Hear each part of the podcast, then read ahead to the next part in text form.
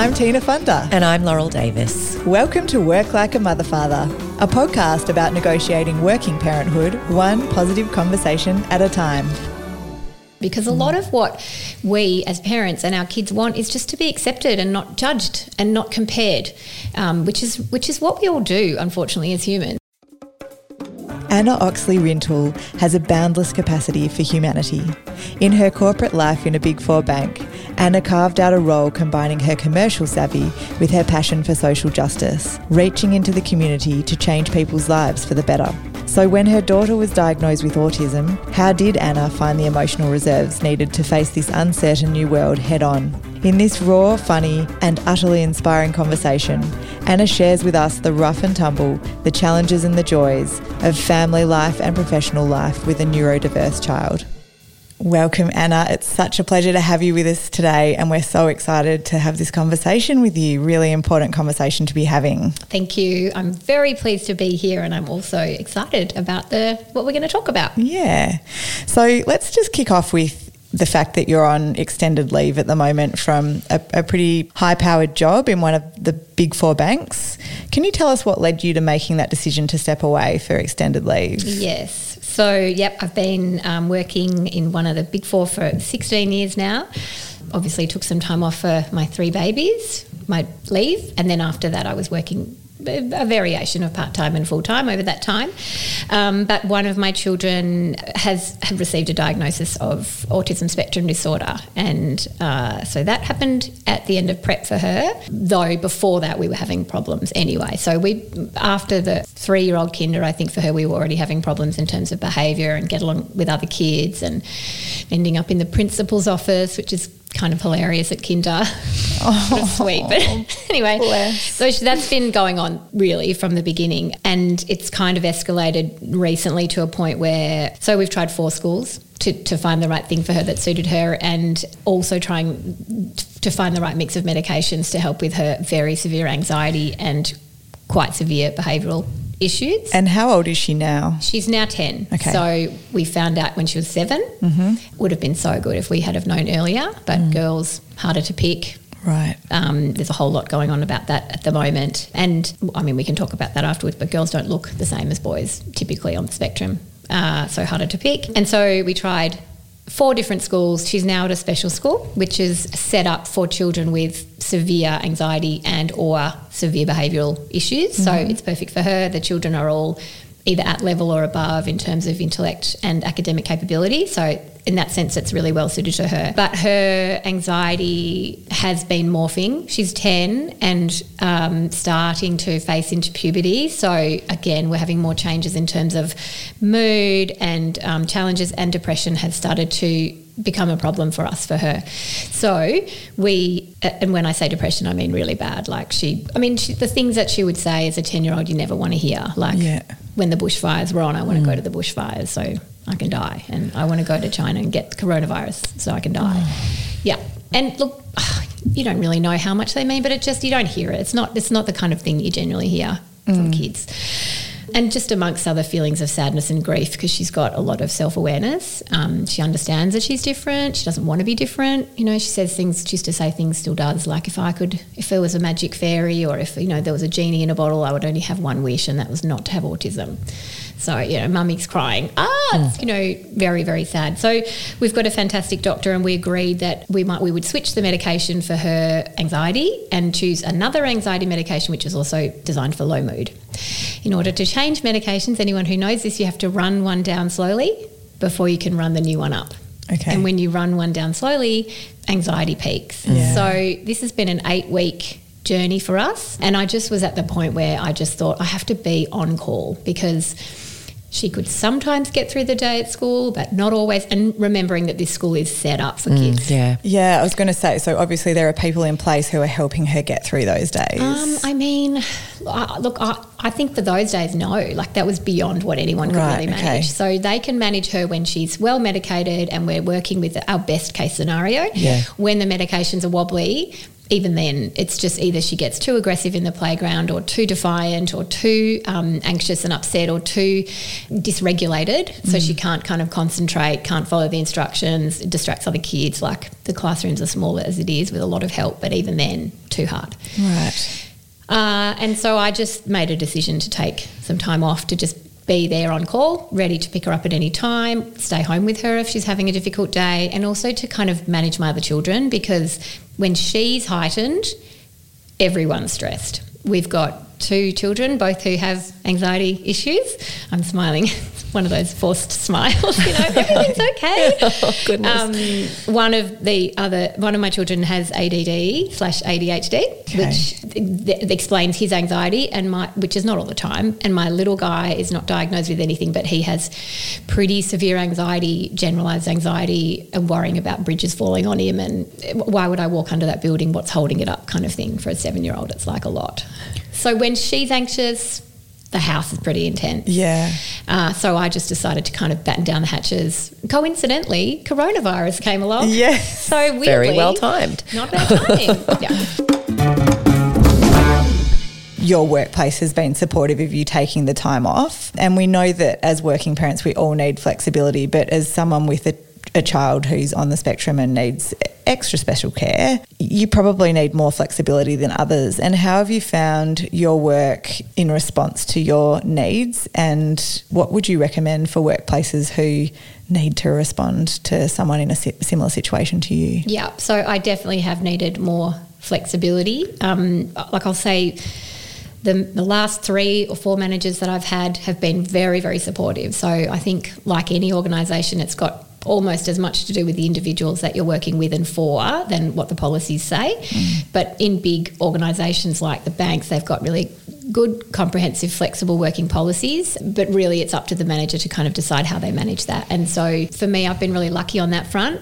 And I think also the, the nature of the type of work that I've done does lend itself to working from home if necessary. So I do I do a lot of facilitation and a lot of leadership coaching and development that sort of thing, but I also do a lot of um, you know design of strategy and so I, th- those sorts of things I can do at home. I can have phone calls to get input. So I think I've been lucky, and also uh, being in a big organisation, as we know, they can tolerate flexible working more because there's just more resources around to kind of pick up the slack if need be. Yeah. So I've been very lucky, but yeah, it's I, I have absolutely needed it. Yeah.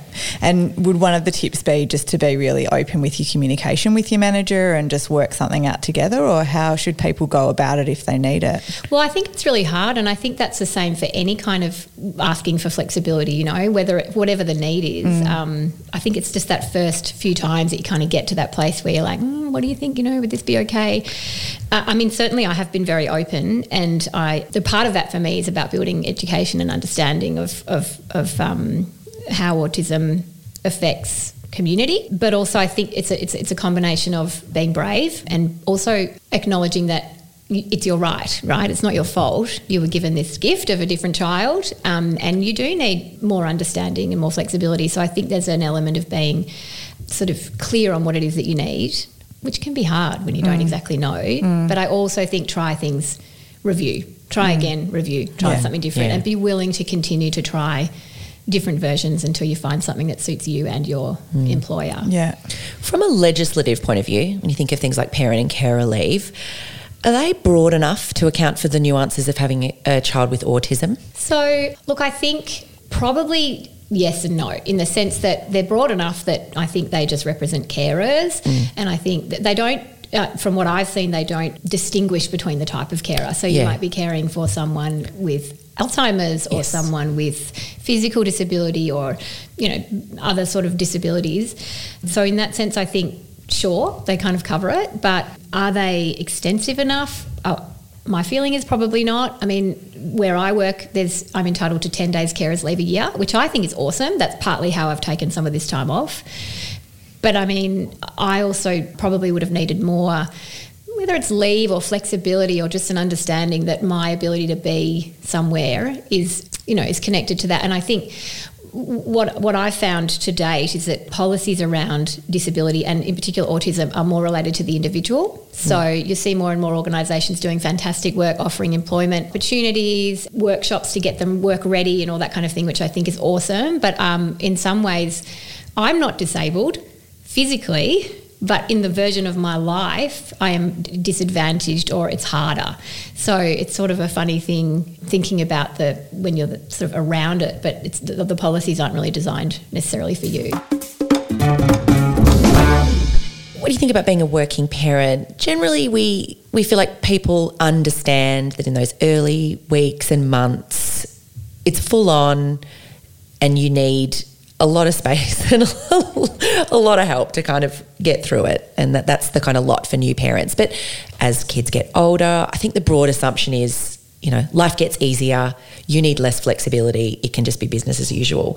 When your kid has additional needs, often the reverse is the case, right? Do you find it hard to help people understand this? Short answer, yes. I think that applies, though, to all parents in many ways because this whole idea of, well, you've got childcare, or there's a childcare rebate, or we need better childcare. You know, that might go for two or three years. And then you've got school for 12 years, which starts at 8.30 or 9 and finishes at 3 or 3.30. So I think that issue is relevant to all working parents, absolutely. I mean, certainly uh, for I don't expect many people to understand. So that's one of the things. I do feel a little bit emotionally isolated, if you like, because unless you've lived it or you've really lived closely to it, it's no way you can understand. So the fact that my daughter is bright and clever and articulate, and people will meet her and be like, she's fine. That's fine. And I'm like, yeah, yeah, come to my house. There's holes in my wall. There's, you know, I don't know, mess everywhere or whatever it is because it's hidden. I, I really think that this type of disability, neurodiversity, is a hidden one. And I'm always a bit up and down about the word disabled as well, actually, mm. because um, I say to my daughter, oh, You're not disabled because it's a mindset that I'm trying to build for her. But at the same time, I want her to understand that it's okay if she can't. So it's really finding that balance. And it's the same with other families that I'm talking to, uh, how can they understand what that life is like? Yeah, now that she's 10, surely X and Y. And it's like, well, no, but she can do some things like a 24 year old mm. and some yeah. things like a four year old. Mm. It's quite just, it's really hard to understand unless yeah. you live it. And yeah. there's only so far that finding the right language can go to helping people understand it and also for, for people experiencing it to feel comfortable with their identity. Yeah. You know, language is only part of the problem, isn't it? Yeah. Uh, also part of the solution. It's, it is. It's, it's important and it's limiting. Mm. It's kind of both, yeah. And you mentioned really briefly earlier that she was diagnosed in prep, was it? End of prep. End of prep. Yeah. So talk us through coming to that point of diagnosis when you realised there was an issue. Seems like it was sort of a, quite a, a long time coming yeah. from what you've described, but also how that reframed your family life, but also how you sort of looked at the future for yeah, family. Yeah. So I always knew that there was something different. I wouldn't would I say wrong? I don't know. I definitely knew there was something different from a very early age. Like when she was six months old, she used to suck her thumb and rock, you know, back and forth. And I, um, at one point, the paediatricians who were just going for regular visits, and he said, "Oh, um, you should see a neurologist about that rocking." And I was like, "Oh." Okay, because I you, she was my second child, but you, with babies, you sort of think, oh, they're yeah, all different. They all yes. do their own things. She looks fine. She's yes. happy enough. So I take her to the neurologist, and the neurologist says, oh, it's probably self-soothing. It could be tic. A tic. I was like, okay, I'm going to be researching that because what is that? Mm. I had no real knowledge about any neurodiversity things or any real kind of developmental differences until mm. that point. Or it could be self soothing for anxiety. And I was like, she's six months old. old. What is she anxious about? And to me, that was already one heartbreaking that a baby mm. is aside from like being hungry and be, having a wet nappy and wanting a cuddle. You know, something's anxious, anxiety making for her. And then we had all these sensory issues. We lived in Sydney at the time. She hated the beach. Awesome. Like, why else live in Sydney? Yes. Hated the sand, hated the water, scream. So that's, and then they would, the OT would tell me that's sensory issue. And I was like, what does that mean? So of course I had to then go and understand that this concept of how our bodies and our, you know, our what we feel and what we smell and what we see and what we touch, our senses, it can be dysregulated or it can vary in different neurological conditions. And so some things might be extra loud for her, or sand might feel extra scratchy, or water might be extra wet. I don't mm, know. Yeah. And so, uh, you know, through all of these, going to different people, and they're like, mm, there's something, go here, mm, not sure, go here.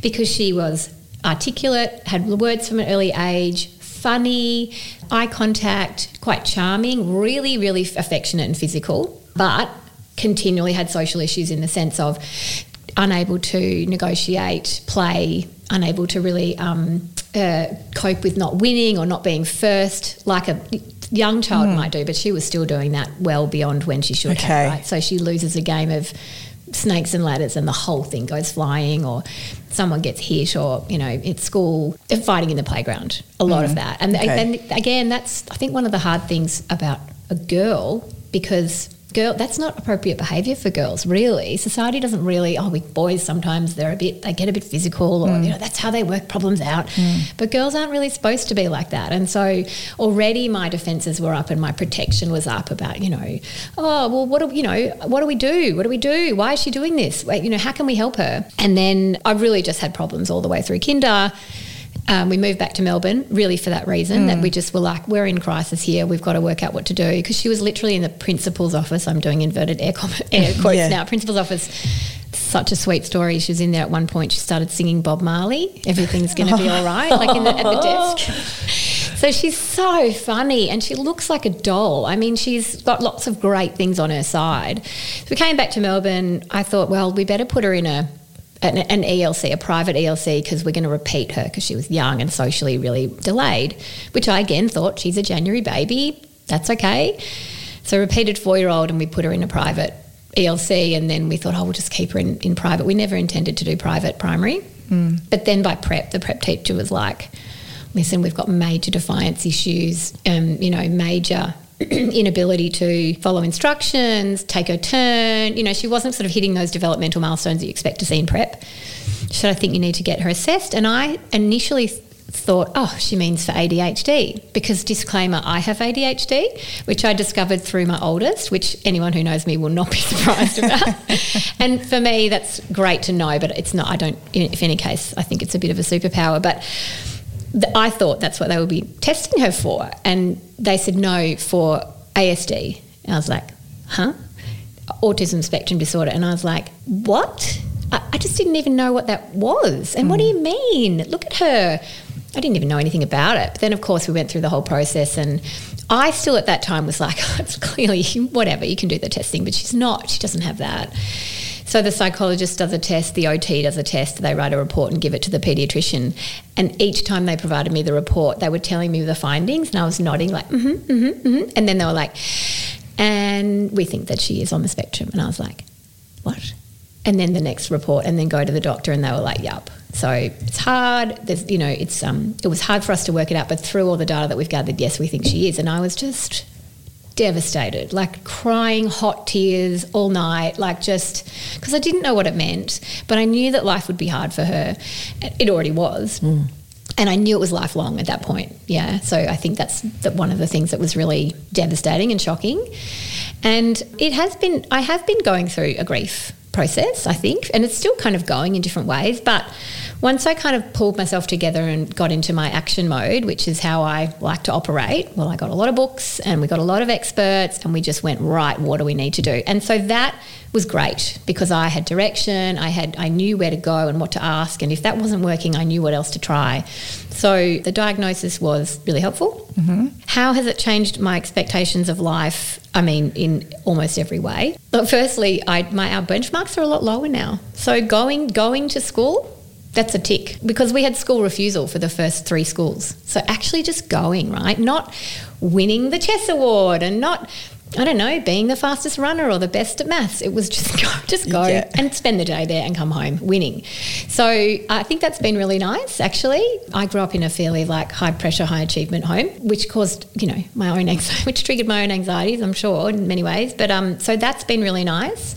I think the other thing that I've really genuinely been grateful for is that I have always been really well right in the centre of mainstream in my life my family, how I grew up at school. Like, you know, I, I, never, I was always included in the middle, part of things, probably up the front, you know, somehow.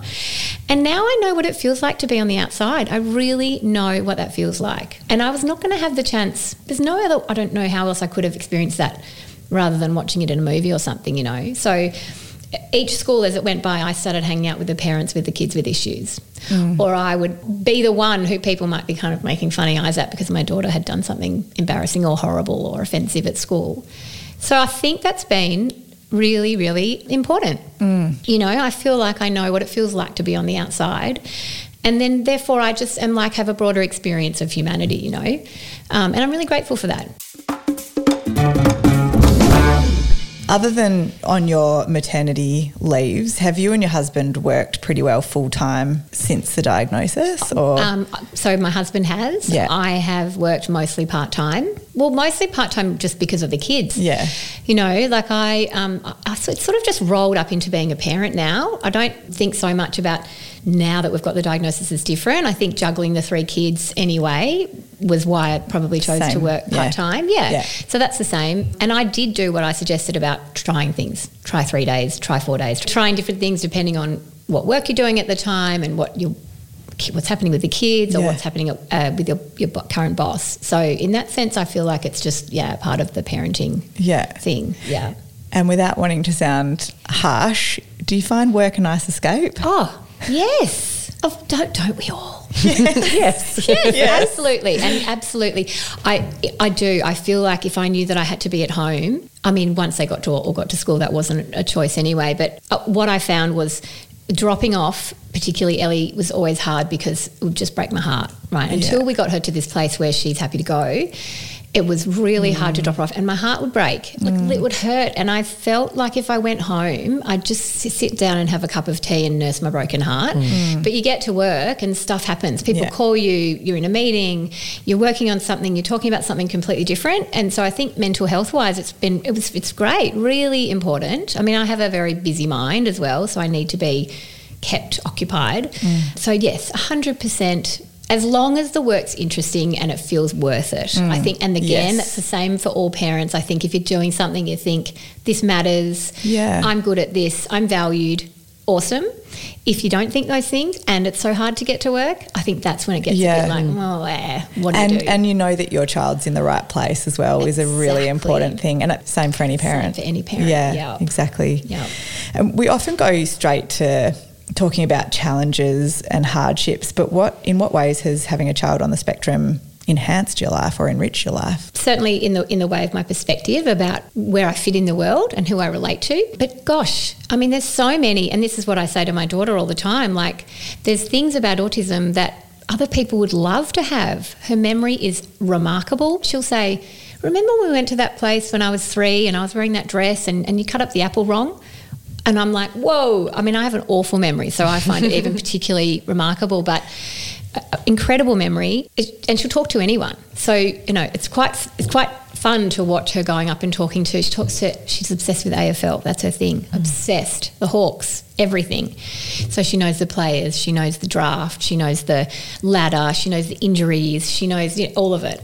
So she'll go up and talk to young men and they're right in there and she can connect with them and they, and they think she's awesome. And I think that's great you know and she can talk to anyone. She's not she's sort of age agnostic if you like. Well actually she finds it easier to talk to adults than kids. Yeah, right. but I love that. I love that she can connect with all sorts of community. And I'll tell you the other thing that's been absolutely mind blowing in a really beautiful way is she has got a real natural caring um, component to her personality, which goes against what you might read about lack of empathy. She's deeply, deeply caring and she's not scared or intimidated by quite intense medical situations. So we've had two instances where we've had family members quite old. She doesn't really know them very well. She knows they're an aunt or a great uncle or something. She'll go into the hospital with my mum, hold their hand, ask them how they're feeling and bring immense joy in that moment of in illness or in some cases on you know on the way to to the other side.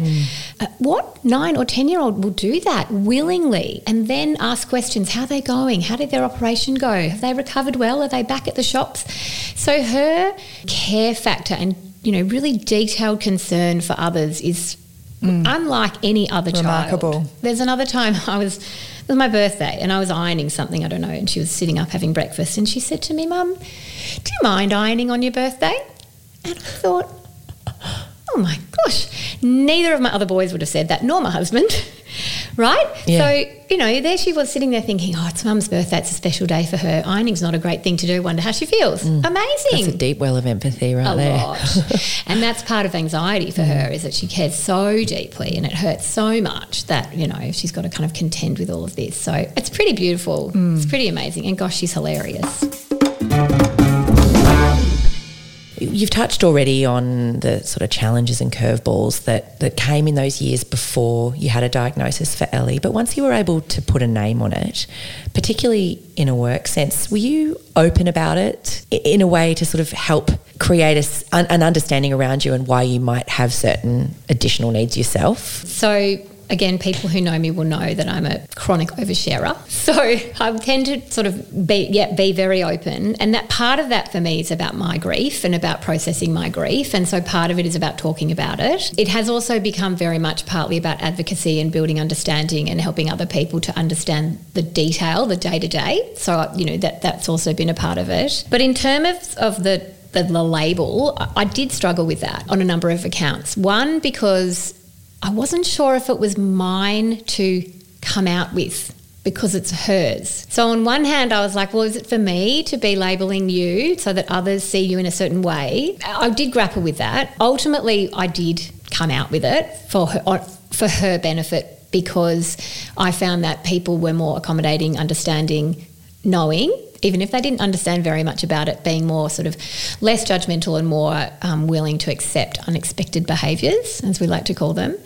And from a work perspective as well, I think, yes, absolutely. I think it's really important. And I mean, I've got a really strong belief about work that the more you can bring your whole self to work and the more you can share what your experience of life is, the more you're going to have one, a better um, support network around you mm. and a better experience at work, and then you can be a better performer. So I think, you know, that whole kind of openness, for me, it helps. I know a lot of people are very private, either mm. about their own stuff or their children's stuff, and I completely respect that. But for me, it's that's just kind of how I roll. But also for me, I also have a more and more growing, I suppose, drive to build understanding and advocacy. Mm. You talked a bit earlier actually about the dissonance between a person with a disability or with additional needs potentially being legislatively protected, whereas the person who might be caring for them being in a slightly more vulnerable position. So in Australia, the rights of most neurodiverse kids are covered by the Disability Discrimination Act. But in terms of parents and carers, does anti discrimination legislation extend far enough to, particularly in your case, the needs of a parent who is juggling work and caring for a kid with autism? So I wish I had more of a technical response for you on that one. And I love the question. And it's actually something that I'm going to go away and do some more research on. I I do know that the carers and parents are protected in terms of anti discrimination, but to what extent and how much has it actually been put on the table and used and, and explored from a legal perspective, I don't know. Mm. It's a funny thing when you. So, so here I am sitting here talking about what it is to be the parent of a neurodiverse slash disabled child, but I have never really identified as being in that space until very recently. So it's only now that I'm starting to look at that sort of history because I know there's obviously a very long history and the whole bringing out of the NDIS is obviously indication of how much work has happened. I can imagine that that's just been decades and decades of, of effort, but I, I feel like I'm only just starting to find my own role in that space Yeah. and I definitely feel like I, I have a role to play here, but I do need to get my facts and then Sure. I kind of need to work out which where, where it makes most sense for me to play. Hmm. Yeah. And do you have any any thoughts as you seem to be sort of dipping your toe in the water now about what kind of social reform is needed to better support parents of neurodiverse kids and more broadly kids with other additional needs? So say for example the scope of the NDIS was broadened, what kind of things would you like to see that would support people in your very particular set of circumstances? I mean, I think like any system, there's lots of elements to that, and NDIS is, is certainly one of them, and, and it really has benefited us in a really positive way in the sense that we can now afford to spend um, money on really sp- specialised things for, for our daughter across a number of areas. But I think in terms of social change or social advocacy, like any of these less understood issues, I think understanding and, and, and, and bringing public awareness is really important because a Mm. lot of what we as parents and our kids want is just to be accepted and not judged and not compared, um, which is which is what we all do, unfortunately, as humans. And in many ways, the more that we can do that for this cause, the better off for sort of all the other things that might be left of centre or slightly different. I think all humans would probably benefit from that. But I do, I feel like there are slowly some more public messaging around what. In the case of, of autism, what it looks like, what the experience of it is, there's some ads running at the moment, which I think are really good. They sort of mm. just give a very, very specific day to day example of what might be hard for someone in the workplace or in a cafe and that sort of thing, which I like. I think there have been some other um, public uh, efforts, um, which I, bel I can only assume were uh, established to build a more a broader understanding of what the experience is. So TV shows I'm thinking of, one of them's Employable Me, which you may have seen, and that shows a different series of, of disabilities and how that plays out in terms of trying to get a job, which I think looks that's really good. Helps people understand the challenges and how potential employers might be able to help or people around them. There's another one that I am less enthusiastic about, and I put on the table that this is my personal reaction to it. But for those of you who've seen Love on the Spectrum, I think the idea of that was to, I assume, build awareness of what it is to live with autism. And I mean, autism is such a broad, okay, the word spectrum gets rolled around a lot, but actually, there's a saying if you've met someone on the spectrum, you've met one person on the spectrum because um, it just plays out so differently. So in some ways you can spot it. Like I feel like with kids especially I can kind of spot it now a little bit more. So it is very diverse, but I I didn't love the way that program represented. I felt like the casting was a little bit intentionally uh, for for good viewing. Rather than necessarily for really building wellness awareness and understanding. And, you know, I'll put on the table, I'm very raw about this because it's very personal to me what people what people's understanding of being autistic is, obviously. But I don't know that it's helpful to put very extreme examples. And this is no disrespect to the people they chose. They're all really great individuals in their own right. But I feel like the casting was intentionally a bit extreme hmm. and that it possibly created a, a, a view that all autistic people are either quite eccentric or they only date other autistic people or I mean, God forbid they're awkward on a first date, hmm. you know. And I did feel a little bit like I know it was very popular. And so, on one hand, I'm interested in that. Is it because people wanted to know about autism? Awesome. Or it, I couldn't help feeling that possibly people were a bit, oh, the autistics falling in love, how cute. Yeah. A little bit Yeah. condescending. I, now, I don't, I'm not putting words in anyone's mouth, but with my very sensitive defensive heart on, that's how it felt to mm, me. And I didn't love that. And it double underlines the need to be really, really mindful and really cautious and really well researched and have really broad inputs into anything that is setting out to depict the experience of a particular set of life conditions.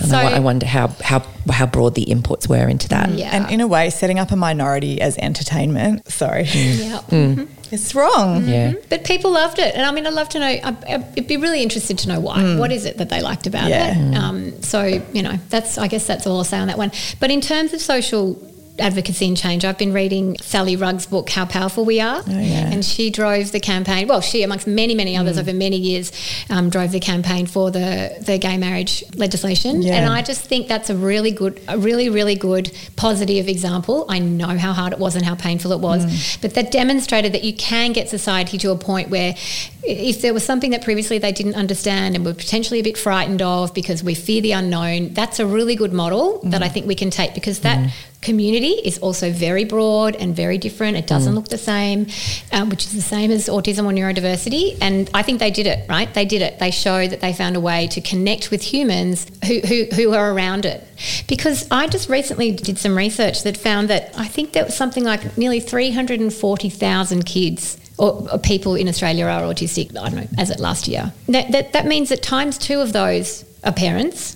So there's that times you times that by two, and then probably times let's call everyone's got on average two siblings, and then grandparents. So if you, exponential, if you think about that, the amount of people in Australia who are touched or in some way affected by autism or neurodiversity, and I would put ADHD and other behavioural disorders in there as well. Mm. That's a lot. That's a lot. And mm. I don't, you know, I'm not going to work the stats until I've got them right, but I think same as the number of people who might um, identify in the LGBTIQ community, right? We're talking about actually quite a broad Yeah. touch point, and Yeah. therefore there is a real opportunity, and I think a need to kind of bandy together and, and be that voice together. Yeah. Yeah. And speaking of communities, let's talk about your village and who you have supporting you other than family around you to help you on a day to day basis.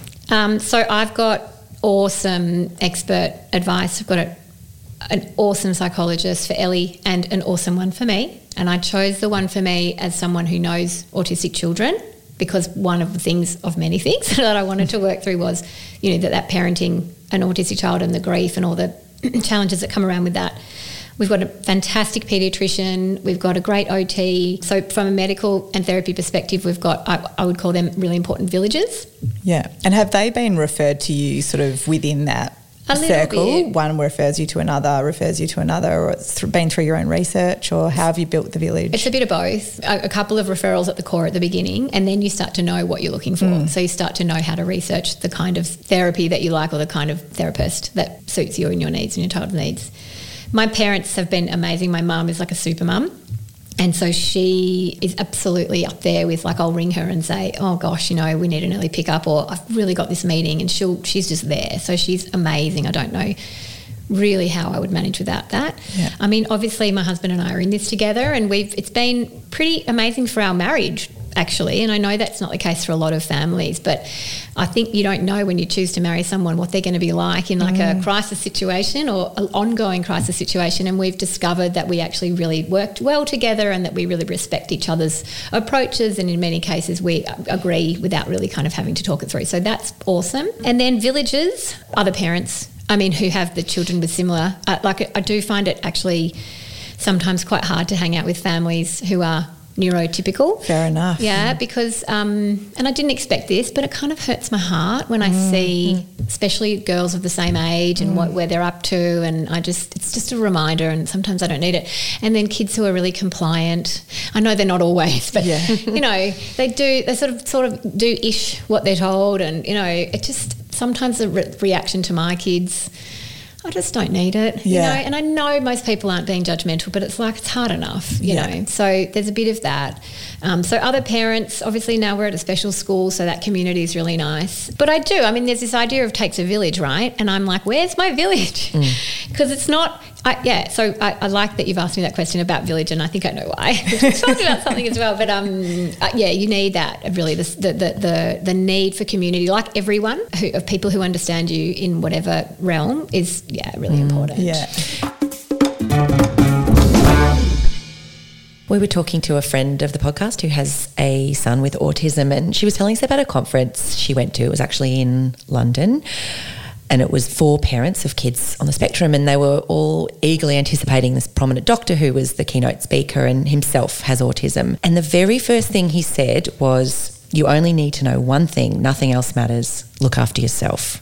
Only then will you be able to help your child. So, where does caring for yourself actually sit mm-hmm. on your list of priorities? I mean, again, I think this is one of those things that most parents will go, mm-hmm. Ugh, you know, everyone says that to all parents. Mm. You'll be a better parent if you take time for yourself. And most parents are like, when? How? Where am I supposed to do that? So that's obviously the same, maybe a little bit more because there's more appointments and there's more windows to be repaired and there's more, you know, something else to do on top of the sort of other busy, busy life of being a parent. It is, it is true, and I think it's taken me uh, maybe now that we're in a school that works, we're medication, we're getting it there, that I've got a little bit of space, and I am now. I go to yoga. I love meditation. I go outside. I like running, and you know, so I because I'm a high energy person, I need to move my body, but I also need to calm my mind because a lot of the pain is the thinking, the worrying about the future, worrying about like any sort of form of anxiety or stress. And so, uh, yeah, as I said, I have a great psychologist as well. So,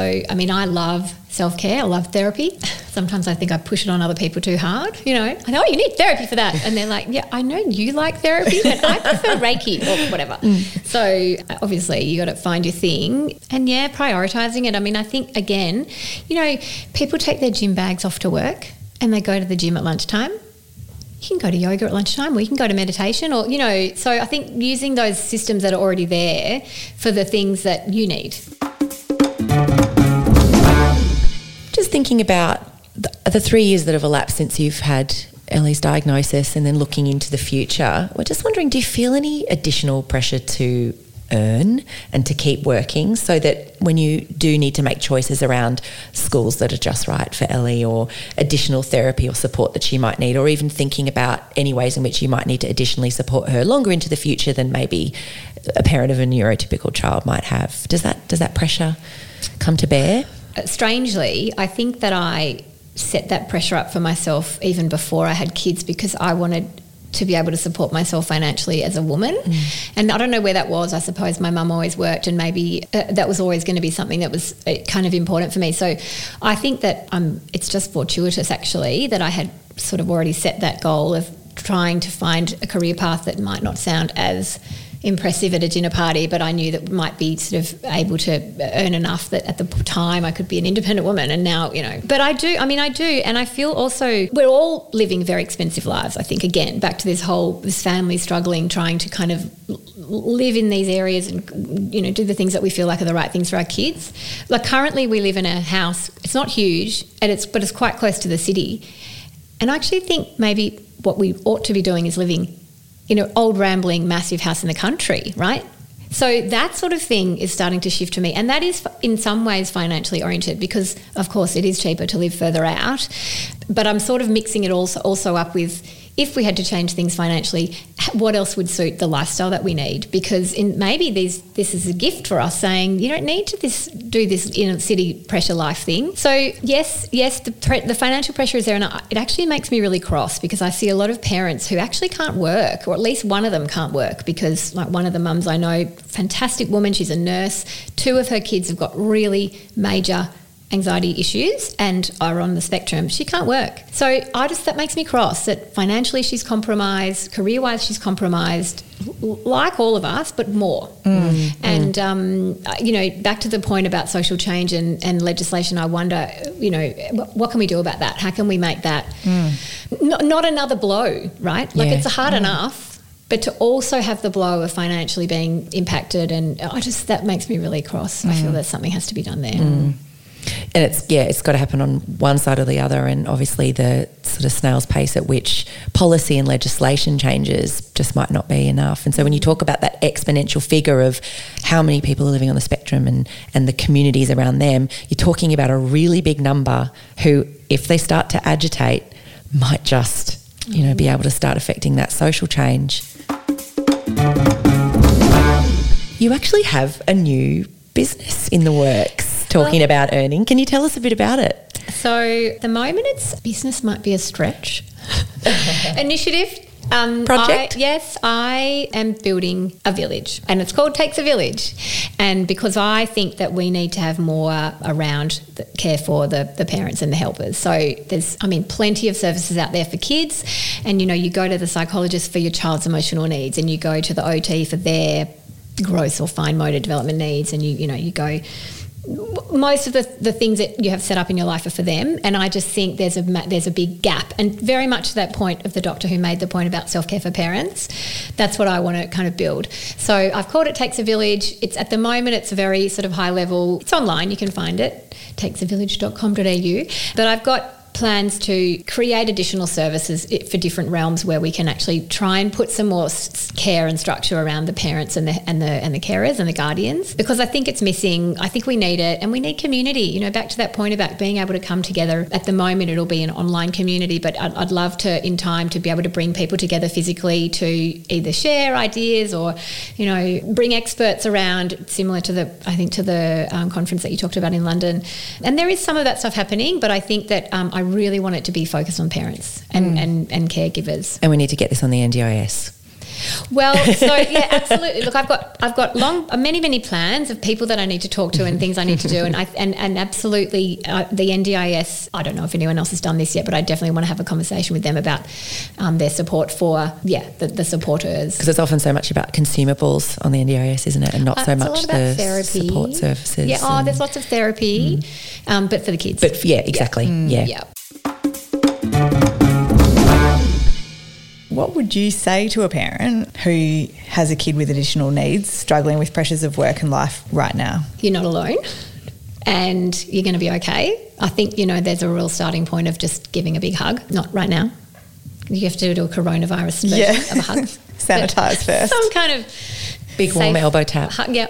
I think that finding people who understand very quickly is really important because you can find yourself isolated very quickly. And if you are a private person and if you are someone who is less inclined to kind of share, then you find yourself retreating. I mean, I'm a highly social person and I have found myself in the last couple of years really socially retreating. One, because I'm tired and I don't have anything to give, but also because the effort of having to, I don't know, participate in an in, in a pre issue way, I just almost can't do it anymore. So I think that really connecting and sharing is again, maybe it's just me, maybe that's what I think is really important. But I do also think that um, testing with your empl- from an employee perspective, testing with your employer what policies they currently have in place, because i- with the big organisations there'll be there'll be carers leave and other kinds of leave that you can probably access and flexible practices, but people might not expect to apply those in your circumstances. So I think there's a there's a, um, an opportunity and in fact a responsibility to convey that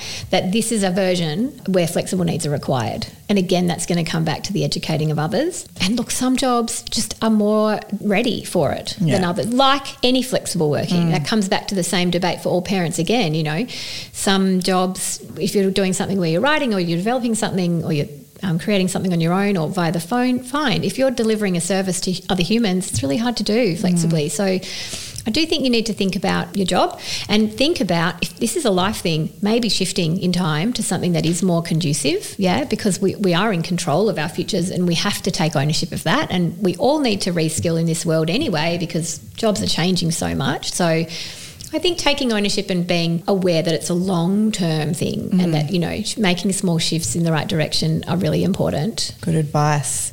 And jump on It Takes a Village. Come to Takes a Village. come to Takes a Village. We can all come together and I'm building up different services and different ideas. And I mean, the other thing is, is getting help, right? That's the Yeah. other thing. And we talked about expert help, but babysitting. Babysitting, finding a babysitter's not easy, that easy for most families. I'll tell you what, finding a babysitter for kids who have unexpected behaviours, or as I mm. like to call it, extra zing.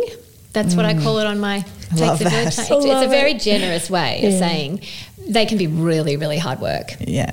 And so finding a babysitter uh, is has been, I've had nannies and babysitters li- literally walk out of my house crying, and I understand why, because this is not a world that you've probably seen very much of before. So currently, my babysitter, her brother is autistic, and so she understands, she can tolerate it, she can handle the abusive language. Doesn't take it personally. She can ho- and look. Even sometimes she needs a break. We all do. But so um, I've actually started working with another organisation called Care Now, who have this fantastic group of carers who have really good training and understanding of kids with unexpected behaviours. So we're sort of talking together a lot about. You know, I'm sort of working on the family side of bringing people together, and he's doing this fantastic work of building up carers who are really capable. Um, so asking for help, finding the right kind of help. You know, come to Take the Village, and we'll find you the help. Yeah, because Yeah. trying the, the neurotypical way for things like that is most likely going to fail. Yeah. Yeah. Final question, Anna. What does work like a mother father mean to you? What's the PG rating on this? on this? It's a podcast. General. You can say whatever you want. Well, so I mean, I love. I know everybody loves this work like a mother father. It's the best. So the first one to me feels like work like a mother. The other word that sounds like father, that's what it feels like a little bit for both the parents um, because it's extra. It's just extra. Like it's hard enough. It's really hard enough. We all know parenting's hard enough, but this is really working like a mother. Mm-mm. Mm. So that's one thing that comes to mind initially. But also, and I think one of your other guests might have done this. I think when you put the words together, it kind of blurs the lines of gender of who needs to do what. So my husband and I are, in some ways, you know, we pursue the sort of typical gender roles, but in probably more ways we don't. Like I like fixing the pool valve or something, right? And he might be more inclined to want to cook a nice ossobuco or something. And so when you're working together and those gendered lines are blurred, you're all working you're putting all that stuff into one and you're just trying to way, find a way to make it work as, as a one almost. And then I think also the other one that has occurred to me is for single parents. They have to do that, don't they? Mm. Yeah. Um, and I've got lots of single parents doing it really tough in their own way, in a different way. And I do think that they're working like a mother father every day, you know. Mm. So I love, I think that there's so many ways you can interpret that phrase, mm. but I still like my first one the best. Well, thank you so much for sharing such a personal journey with us today, Anna. We really appreciate it. Thank you, Such Anna. a pleasure. I love what you're doing. I love your podcast. I'm binging every time one comes out. I love it. Yay. Carry on your great work. Thanks, Thank you. Anna. Thanks for listening. Make sure you rate, review, and subscribe to help us spread the word and keep those episodes coming to you. You can follow us on Instagram at mothertongue underscore agency for episode updates and feel free to drop us a DM or comment to let us know who you're keen to hear from in future. Until next time, work like a mother father.